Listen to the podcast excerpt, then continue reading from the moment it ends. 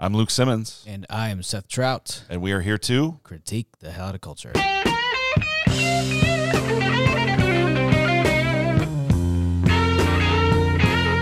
All right, welcome back to the King Culture Podcast. Happy New Year, everybody! It is great to uh, great to have you listening with us. Seth, good to see you this morning, man. It is. It is. Thank you very much. Yeah, this is uh, it's so good to see me, is what he just said, ladies and gentlemen. So, uh, yeah, Happy New Year! It's a new year, new month, new season of. Well, it's not really a new season. We're continuing a conversation we've been in related to the Reformation and the doctrines of grace. These are things we get lots of questions about over time, right? We get we got just didn't ask anything not long ago. A lot of questions related to that. We encourage people to try to check this uh, podcast out. So um, I think this is probably our last episode related to the doctrines of grace. Um, we'll see, I guess, where the wind takes us as we go. But what are we talking about today? Today we're ending with uh, two brief conversations that we're calling preservation and responsibility. Okay. Uh, the whole idea of T U L I P, the last letter in there, is what has historically been understood as the perseverance of the saints. Uh, some have called it the doctrine of endurance, or it's related to assurance of salvation, eternal security, uh, the concept of once saved, always saved. And last time we taught this course, we preferred the term the preservation of the saints. Hmm. That is, God is Versus the perseverance. yeah, because then the focus is on God's action in His people rather than the people's action. Hmm. Uh, it's not necessarily the the the, the sustaining, differentiating uh, sine qua non of the of what we're talking about here is not human action, but it is God's action. That God is preserving the faith and the works of His people. That He's causing them uh, to like by His Spirit. You know, we the Yeah. humans can raise their sails, but it's the Spirit of God that propels uh, the sail forward. So we're. Well, that's it's pretty cool how they're not really opposed to each other, right? Like we are going to persevere because God's going to preserve us. yeah, yeah. I, I just prefer the the orientation of the description that elicits gratitude. Yeah, that makes sense. God's preserving me, and it preserves confidence because I don't have a tremendous confidence in myself or my track record, but I do have a ton of confidence in God's promises and banking on them. And it's actually the primary means by which we persevere is by believing God's promises, by continuing to believe in His promises. And so, it's the preservation of God that sustains. So we're going to talk about perseverance, preservation, and then we're going to talk about responsibility and a little bit of the so what Okay. we have going on there. So I figured we'd start with a little review in case people haven't been doing this for a while and get going there. Yeah, great. So, uh, talking through the doctrines of grace, we begin with the idea of total inability, which means we're not as bad as we could be. Everyone could be morally worse than they currently are, but that we are as bad off as we could be, and we can't do anything that would morally merit us favor before God. Yeah, yeah. It's and we cannot generate within ourselves uh, faith that is anything worthy of salvation. Yeah. And so we're unable to regenerate ourselves, unable to give ourselves a new heart. We can't cause ourselves to be born again to a living hope. God causes us to be born again to living hope, which is our our inability. Yeah. There you go. And where do we go from there? Uh, then what we see is uh, related to that is the question of how come some are saved or not saved? How come some have faith and don't have faith? And that's where you look at the doctrine of irresistible grace, that all who the Father calls will come. We talked about the general call, the internal call, uh, how any who will come are welcome. John three sixteen, whoever shall come. Um, but however, there's this internal call, the renewing work of the Spirit that sparks new life. This the heart of stone is replaced with a heart of flesh. Hmm. That God does heart surgery and gives people a new heart. Yeah. And the question is why some, not others, and that's where you talk about election or predestination. Um, that somehow, some way, the author of history is choosing before the foundation of the world to set his affection on some and save them. Uh, and trying to make sense of that's a huge mystery. Mhm. I'm just if you haven't listened to those episodes, please stop and go back and listen to them. Otherwise, Yeah. you'll have a ton of questions about where the summary and be frustrated. Yep. And the last one we talked about was atonement. Uh, does the blood of Jesus certainly save some, or does it possibly save none, or does it possibly save all? And uh, what exactly was accomplished when Jesus said, "It is finished"? We said that when Jesus said, "It is finished," we talked about how um, atonement or uh, the uh, propitiation for sin was certainly accomplished, and that the blood of Jesus doesn't just make us savable; it actually saves us. Yeah, man, that's good news. It, it's interesting as we go back through that, and as I think about these conversations we've had, it's reminded me of just how big God is in this whole thing. Right? This is about He gets bigger, we get appropriately smaller, and um, and so it makes sense really then that God would preserve us, right? If He's gone to all this effort to save us, and He actually is saving us, He's going to hold on to us. And uh, it's interesting though that this isn't one that gets a lot of controversy. I mean, I guess there are some uh, parts of a Wesleyan tradition, or maybe um, Church of the Nazarene kind of view where people were constantly losing their salvation.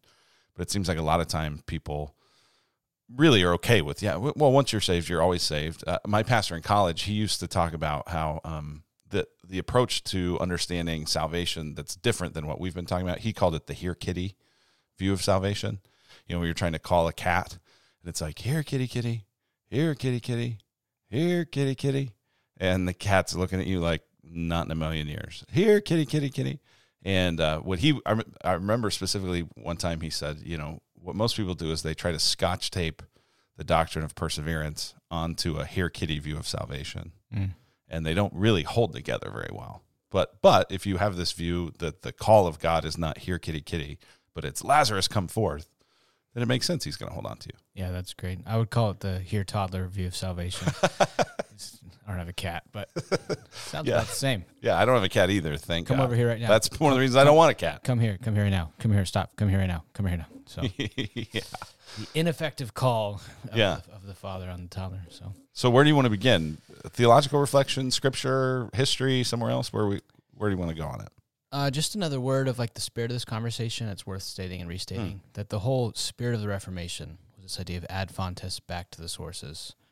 We want our tradition to be critiqued and updated by Scripture as much as possible.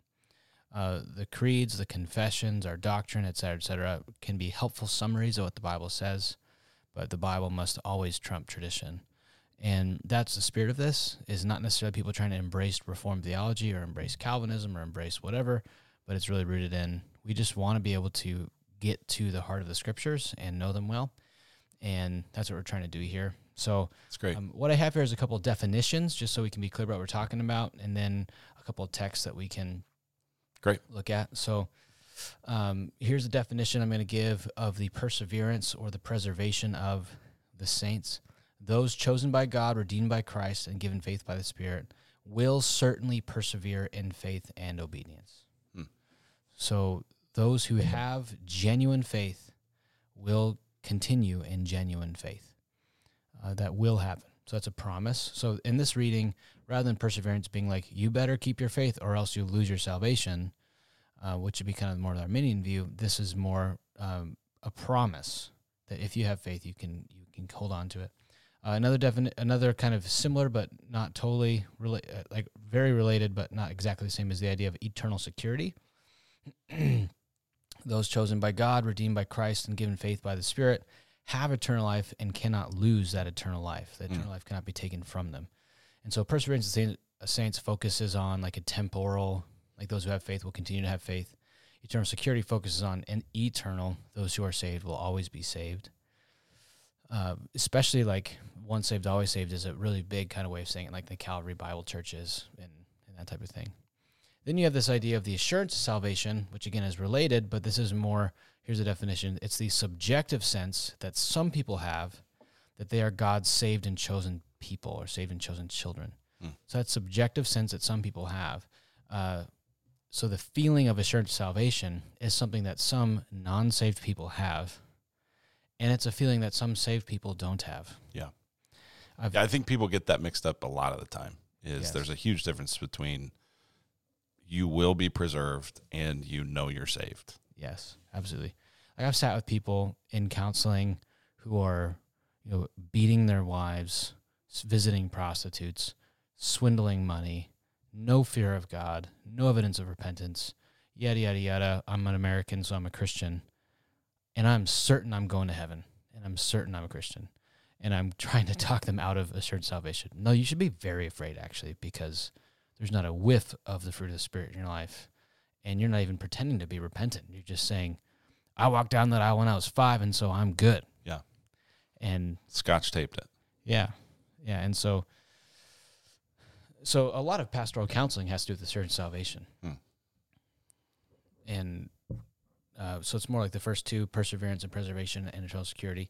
Those categories are more just a biblical theological reflection. Assurance, the subjective internal experience of, like Romans six eight talks about the Spirit bears witness with our spirit that we're children of God.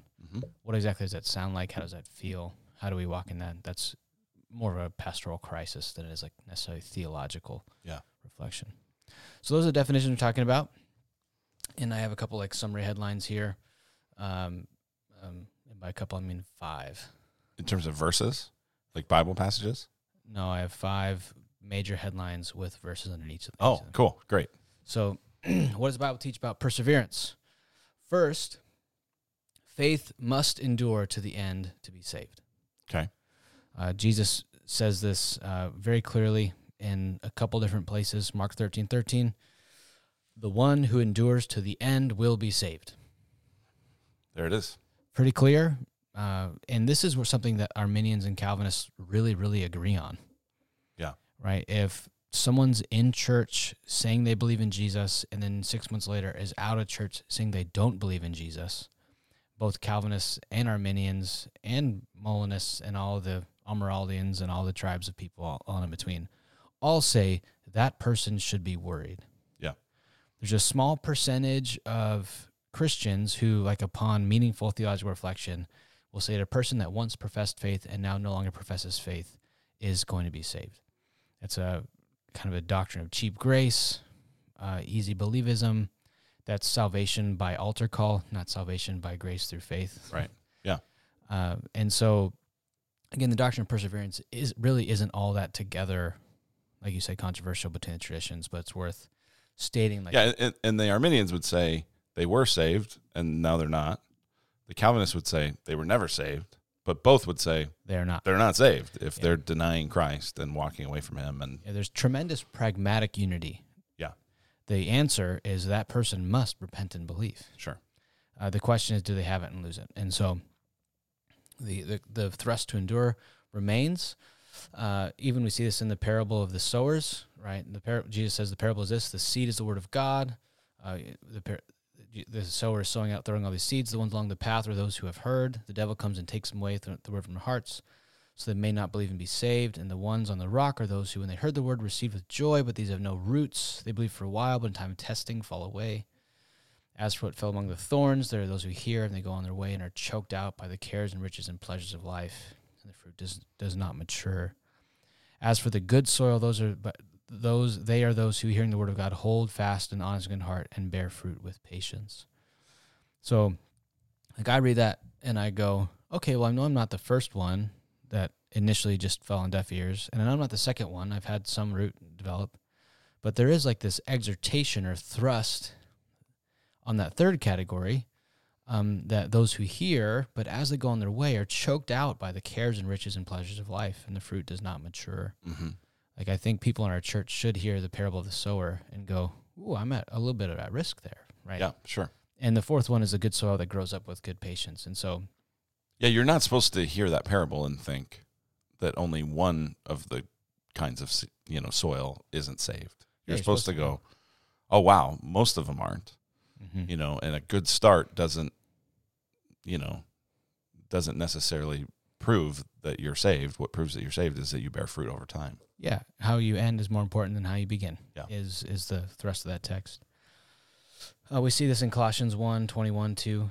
Um, uh, you who were once alienated and hostile in mind, doing evil deeds, he is now reconciled in his body of flesh by his death, in order to present you holy and blameless and above reproach before him.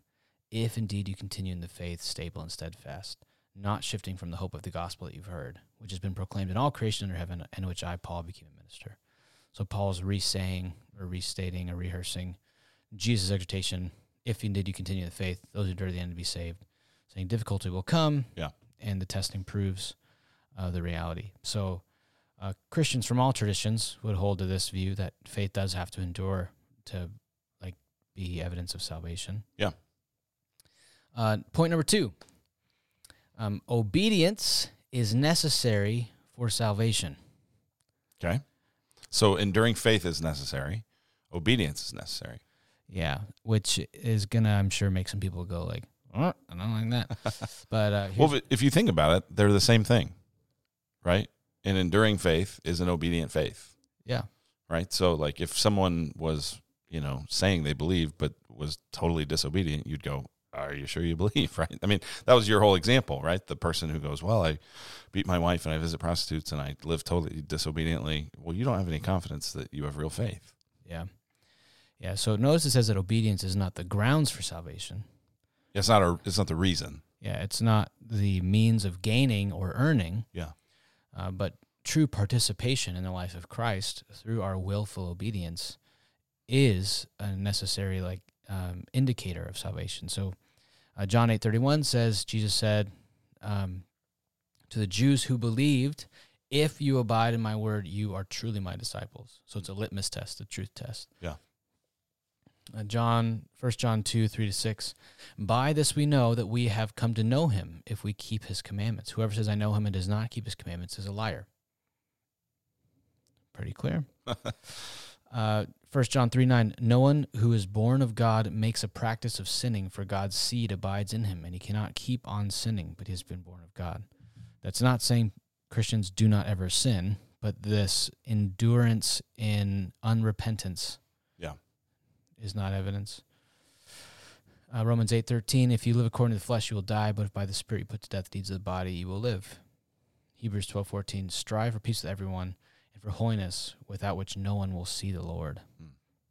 So the question is, what does faith do? Faith energizes movement. Faith uh, is the thrust of the Spirit in our hearts to lead us to do something. Yeah.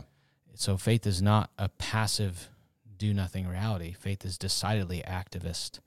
It mobilizes us into obedience. Well, if we're born again into this faith, then it's this new life, it's this new creation in Christ that's going to grow up and manifest as increasing obedience, increasing distaste towards sin, increasing desire for holiness in God. So that makes sense. Yeah. All right. So point number three. This is where uh, the Reformed folks would then begin to differ with the Arminians or even some other types. Uh, God's elect cannot be lost. Okay. So we would hold that you cannot lose your salvation. Uh, what you can have happen is your salvation can prove to be spurious, as John Calvin would say.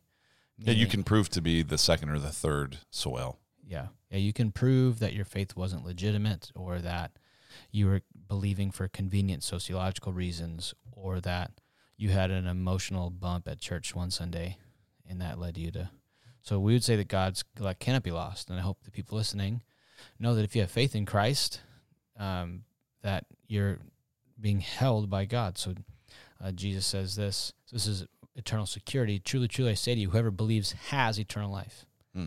So that's not necessarily reflecting on the doctrine of perseverance or preservation, just reflecting on eternal security. You have eternal security if you believe, period. Full stop.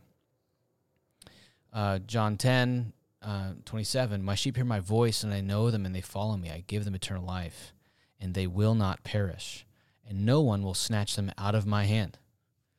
My Father, who has given them to me, is greater than all, and no one is able to snatch them out of the Father's hand. I and the Father are one. So here you have this picture of Christ holding his people Hmm. Yeah. and the Father holding his people. Like there's this, uh, there's a Trinitarian word um, called ad opera, ad extra, Hmm. meaning the visible works belong to all of them. Yeah. That's my rendering of the Latin. so it's uh, this idea that the Father and Son partner in everything. Yeah. What- Whatever evidence we can see, uh, that which is uh, visible is the being held. And so you have the Father holding, and you have the Son holding.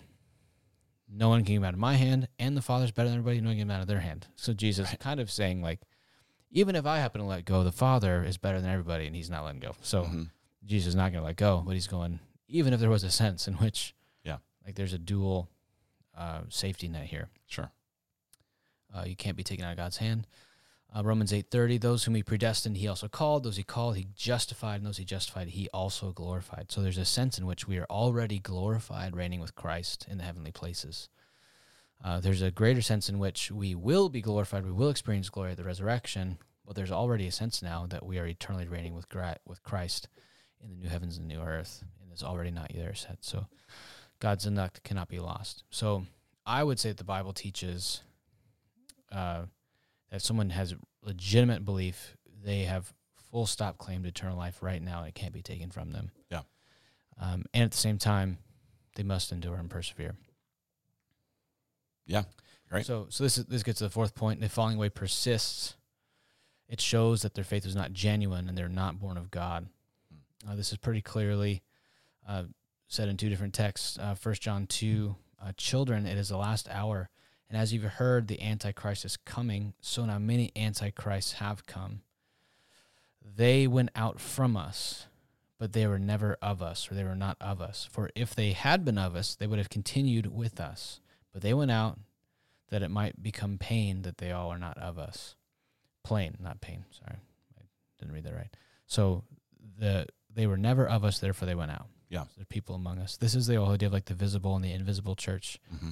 The visible church is the people who are at the gathering. The invisible church are those who have legitimate renewed hearts in Christ. Yeah. And so in the midst of the visible church, there's always a subset of that, which is the invisible church, which are those who are truly regenerate and have faith in Jesus. Luke eight thirteen, Jesus says, And the ones on the rock are those who, when they heard the word, received it with joy, but these have no root. They believe for a while, but in time of testing fall away. So it's it's a rootlessness. Yeah, it seems. I mean, what comes to mind as you read those verses is the place where it says that a tree is known by its fruits, Yeah. right? And it isn't the short-term, immediate sizzle of a fast-growing plant, but it's actually the long-term, enduring fruit that lasts over time. Even the metaphor Jesus used in John 15, that where the vine and the branches. Like I remember hearing about how it takes about seven years for a vine to bear fruit that can be used to make wine. Oh wow, huh. But like good vines, good grapevines can make grapes for up to 150 years. wow, So even the choice of the metaphor, there's Yeah. a little bit of wait and see. yeah, sure, Like, hey, like let's seek the small places, let's be developed, let's grow, mm-hmm. let's keep our head down and yeah. And I don't think that should breed any kind of like uh, cynical skepticism of people's new yeah. found claims of faith. I think we should always be excited about that. You know, I think we should go, man, that's awesome. Praise God. Oh, you're trusting Christ. Way to go. Cool. Like, I can't wait to see how he keeps growing in you. You know, like, so it shouldn't lead to cynicism, like, we'll see. But, uh, but there is a sense in which, like, yeah, over time, we'll see. especially with leadership. What it, one of the things that kind of gives me kind of the heebie-jeebies, I'd say, is when this a new convert is like ripping and roaring and ready to lead stuff and really excited about like, and it and this is part of the reason I think Paul in First Timothy five twenty two says, "Do not be hasty in the laying on of hands." Yeah. like there is this like, hey, let's let's let the roots develop before we start hanging ornaments on this thing Yeah, sure. you know Charlie Brown tree over here. You know, like let's let's Yeah. let's let the the the uh, what's the middle part of the tree? The trunk. Let's let the trunk thicken up before we start asking this tree to Did you say the metal part of the the tree? middle part of the tree. Oh, I was like, Seth clearly has a fake Christmas tree. The metal part of the Christmas you know the tree. metal part with the electricity that lights up the things. Yeah, That's yeah. funny. The, you got to let the trunk thicken up before it carries responsibility. Sure. And I think that's pretty hard for like eager beaver new converts. But I do think telling people like, hey, it's hard for it's hard for leaders who see someone who's excited and gifted and you know, ooh, like we- compelling. yeah, we could we could use we could use that. That'd be awesome. And uh, yeah, it takes it takes some maturity to say, you know what, let's let's just slow down. Yeah. Anyway, And here's the last chunk here is that why the why I even prefer the term um, preservation rather than perseverance is that God works to cause His elect to persevere. hmm. Uh, this is First Peter three one three to five. Blessed be the God and Father Lord Jesus Christ. According to His great mercy, He has caused us to be born again to living hope. That's regeneration, new life. Through the resurrection of Jesus Christ from the dead to an inheritance that is imperishable, undefiled, unfading, kept in heaven for you, who by God's power are being guarded Hmm. through faith for a salvation ready to be revealed that are being guarded is passive that um, i know like people talk about having a guardian angel hmm and whether they exist or not and I think that's fine to debate um, but certainly you have a god who's guarding you Yeah. whether he's doing it indirectly through a guardian angel or directly through his spirit or not feels like something that you can argue about over dinner and not lose any sleep about but we're being guarded by God. And I hope that we have a sense of the sense that God is guarding us. Yeah. Uh, Jude 20, Jude 24, 25, only one chapter in Jude, so only going to read two verses, not Yeah. two chapters here. um, now to him who is able, to him who is able to keep you from stumbling and to present you blameless before the presence of his glory with great joy. To the only God, our Savior, through Jesus Christ our Lord, be glory, majesty, dominion, and authority before him now and forever. Amen. To him who is able to keep you from stumbling. Um, I am not able to keep me from stumbling, but he is able to keep me from stumbling. Yeah. And I love that. In Philippians 1 6, this is one of the first verses I memorized when I was a Christian, I think. Yeah, me too. Yeah. I'm sure of this, that he who began a good work in you will bring it to completion at the day of Jesus Christ. Hmm. That um, Paul, in a different text, I don't have it right here. He says, like, how will you who began by the Spirit proceed by the flesh? Like the same way you start is the same way you keep going. It's Yeah. The Spirit begins the work and he brings that work to completion. Mm. In 1 Corinthians 1 8 and 9, um, God will sustain you to the end, guiltless in the day of our Lord Jesus Christ. God is faithful, by whom you are called into the fellowship of His Son. So He will sustain us to the end. Uh, 1 Corinthians 1. So you there you have Peter, um, Paul, Jude, Jesus, all talking about similar ideas there. That's So great. that's that's the idea of the preservation of the saints, uh, the perseverance of the saints. All that makes me think of that song that we sing sometimes. He will hold me fast. Yeah, He will hold me fast. I just I love that song, and uh, because I I just really love the idea that this whole thing is not dependent on my faith, but on His strength. I think one of the more emotional moments I've seen you have in one of our service was in one of our first post COVID regathering. Yeah. Talking about how you're listening to that song through this unshaky pandemic time. This sense of being held Yeah, yeah, no doubt. is a big deal. I mean, the, the main metaphor we get is that God is Father and we're His child. There's other places where he, uh, God is described as maternal. He's never called a mother, but he's described like, a mother. Yeah. Holding the baby. Yep. Right. And even my daughter Livy now, who's one, will grab my finger, but she cannot hold herself up. hmm You know, so there's like a sense in which we hold Yeah. God. Um, but the security comes from him holding us, not from us Mm. holding him. Yeah, Like, sure. the relationship is mutual, but the security is pretty one directional. Yeah. Or exclusively one directional. That God preserves us, God holds us. It's great. So now I'm going to pivot a bit. So we talked about perseverance, obedience, faith. I hope everyone listening uh, who has real faith feels real assurance, and that's great. But this this kind of idea of privilege and responsibility go hand in hand. Mm. That the greatest privilege of all time is to know God, to receive His grace. Yeah. But one of the things you see throughout the Bible is that privilege always comes with responsibility. Yeah. That to be blessed is to be responsible, Mm. and to be graced is to be responsible, and to be called is to be responsible. And we can really miss the boat if we go all responsibility or all privilege. Yeah. If you go all responsibility, no privilege, that leads to legalism. You're trying to Mhm. earn something. If you go all privilege, no responsibility, that goes to kind of a, a cheap grace. Yeah. Where there's no human participation, even like a fatalism or determinism or, or a different form of cheap grace, licentiousness. Who cares what I do? You know, it just hmm Well, one of the things I hate even in this conversation is how the word privilege has been so hijacked.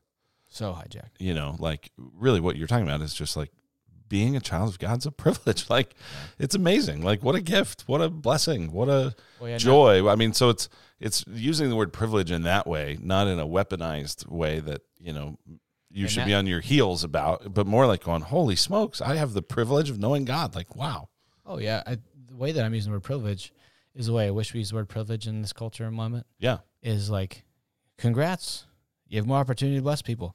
right, not sure, not how dare you have things you didn't earn. you right, know, And but I, I think that whether any form of privilege, if it's legitimate, yeah, Christians should see as an opportunity to bless more people. Yep. Not an opportunity to whip yourself or uh, whatever. And so, uh, you fill in the blanks there. But yeah. But with blessing, with privilege, with this grace of this gift of grace, comes responsibility. Right, G- Genesis twelve, we're blessed to be a blessing, and so yeah, we have that responsibility. Yeah. So I also hope that just emotionally speaking, that when people get told you have privilege, that that elicits an exciting, uh, non-shameful thing. Dang Yeah. right I am. Of course I am. Yeah. I'm more privileged than you even think. And watch how I'm going to leverage it to bless people. Yeah. Like, and that that's the rather than feeling attacked or Yeah, sure. and uh, obviously the the details and extent of that could be debatable. How privileged are different people for different reasons. But in this situation, As we think about really kind of the entirety of everything we've been talking about, not just today, but the last number of episodes, the entirety of the sweep of the salvation story we get leads us is, to is that God's people are insanely privileged. yeah, When they're in exile in Babylon and they know God, privileged. When they are being murdered for their faith under Roman oppressors, privileged. When they are reaping the fruits of Christendom under Constantine, privileged. You know that. Yeah. That it's uh, the privilege of God's people transcends sociolo- sociological moment because it's rooted in the eternal God's graciousness. Mm. So we can be certain of that. So here's this principle I want us to get: is that pr- responsibility precedes creation, responsibility pre- precedes precedes creation. like comes before. yes, Okay, that before humans are even created, they have responsibility. We see this in, in the first creation, and we see this in the second creation. So in creation and new creation, we have privilege coming before creation, okay, or responsibility coming before creation. Uh, so I'm talking about creation as privilege. To be made is a privilege. To be new, to be a new creation, to be given a new heart is privilege. But how the responsibility comes before that. So he says in Genesis two five seven. When no bush of the field was yet in the land, and no small plant of the field had yet sprung up, for so here's why the agricultural situation is sparse. For the Lord God had not yet caused it to rain in the land, and there is no man to work. Then the Lord God formed the man of dust from the ground and breathed it into his nostrils the breath of life, and the man became a living creature. So the Lord God took the man and put him in the Garden of Eden to work. Hmm. That there is this um, development, unfolding, calling, responsible thing that humans are responsible for before they even exist. Hmm. That the creation of God has to be worked on to manifest God's glory in a in a more increasing, multiplying way. And the reason it wasn't doing that yet is there was no man to do the work. So God creates the man and puts him in the garden to work.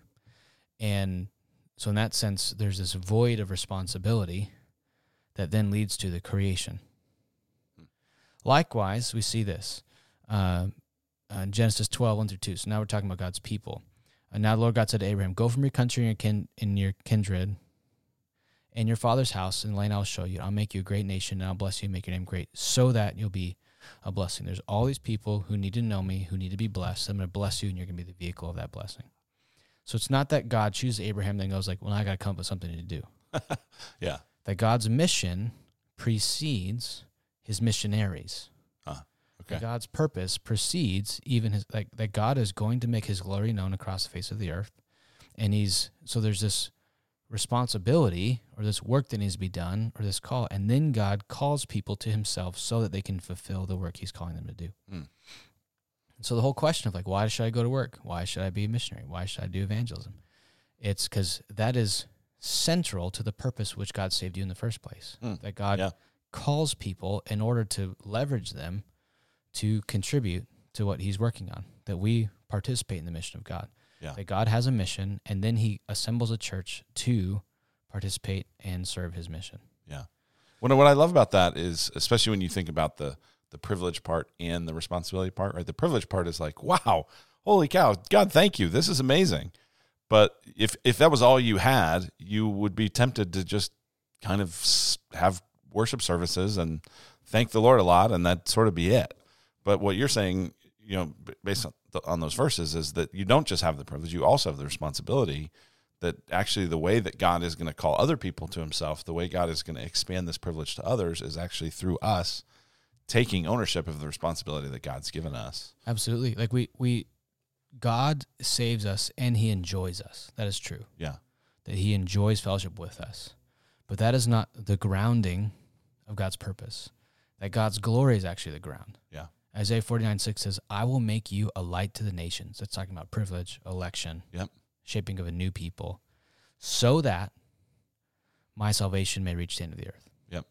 That I'm saving you so that for something bigger than you. That's Well, and it's just empirically true that the vast majority of people who have gone into unreached places with the gospel always suffering for it, did so motivated by their confidence in God's sovereignty and salvation. Absolutely. Not every person, but the vast majority, um, even beginning, I think you could say, with with Jesus and Paul. Yeah. You know. So just like so, I said it one way that responsibility precedes creation. The, the other way of saying that is that purpose precedes privilege. Hmm. That God has a purpose for His people, and so then He privileges them to carry and fulfill that purpose. Hmm. Um, that God, a God on mission, comes before the people on mission. Another way that Mike Goheen says this is God does not elect a people forsaking the nations, but for the sake of the nations. Hmm. Um, Chris Wright said it like this Mission is not ours, mission is God's. Certainly, the mission of God is the prior reality out of which flows any mission that we get involved in. Or, as been nicely put, it is not so much the case that God has a mission for his church in the world, but that God has a church for his mission in the world. Hmm. I'm going to read that part again. It is not so much the case that God has a mission for his church in the world, but that God has a church for his mission in the world. Mission was not made for the church, the church was made for mission Yeah. that God is assembling a people because he has this prior goal of bearing witness to his glory across the face of the universe and, and the creation. So I think that it's important for us because people say, well, if Calvinism is true, then why not do anything? It's like, well, you're misunderstanding the entire purpose of election. Yeah. The purpose of election precedes the election, which is that God's glory, that God's that God would have a people participating in what he's doing Mm. over the whole face of the earth. Yeah, I find that both uh, this whole thing just very comforting and really challenging. Yeah. Like I'm so comforted that God is holding on to me. That God, you know, this isn't ultimately about my strength and my power and my grip on Him. It's about His grip on me. Um, but that as He as He holds on to me, He's also kind of shoving me and going, Absolutely. yeah. "Hey, get out there, get going! Like tell tell some other people. Like don't keep this to yourself." And so, yeah, that's that's really good. So there's really three big ways that I think I want people listening to think about what it means to participate in God's mission. The first one is to be a foretaste. This Hmm. is we did a campaign a while ago called Pink Spoon People. This idea that you can as as I am conformed to the image of Christ, as I am congruent with my creational design, as I am congruent with the Spirit of Christ, as I'm living into my created self, being renewed and made new by the Spirit, I can be a foretaste of the new creation. That I can be a pink spoon sample of the greater amount of ice cream that is to come. that in my person and in my communities and in our that I can and we can be a foretaste. So that's more about a presence. Uh, we've we've said here a, a number of times, a number of different ways that our transformed, transforming presence is the best gift we can give people. So this is like personal holiness. Yeah. That is palpably different. Romans eight twenty three says, and not only the creation, but we ourselves who have the first fruits of the Spirit, groan everly as we wait eagerly for adoption as sons, redemption of our bodies. So we get to be the foretaste as we wait. Uh, the second metaphor we get here, so after foretaste, is the idea of being signs.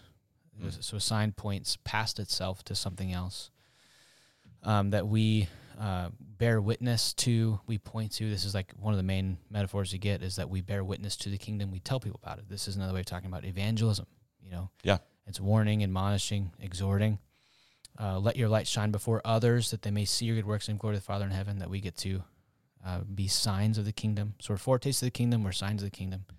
And the last one is three: is we are agents of the kingdom. Mm. That we uh, are God's ambassadors is a, a First Peter phrase. That just like if I was going to be the ambassador of the United States to Ireland, I would go to Ireland and advocate for the interests of the United States. So also, uh, this is an activism.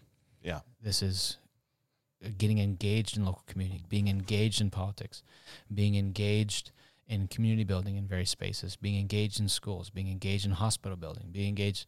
This is like what, uh, like the when we say all life is all for Jesus, talking about be active in the world as an ambassador of the world to come. Yeah. It's be a sent person.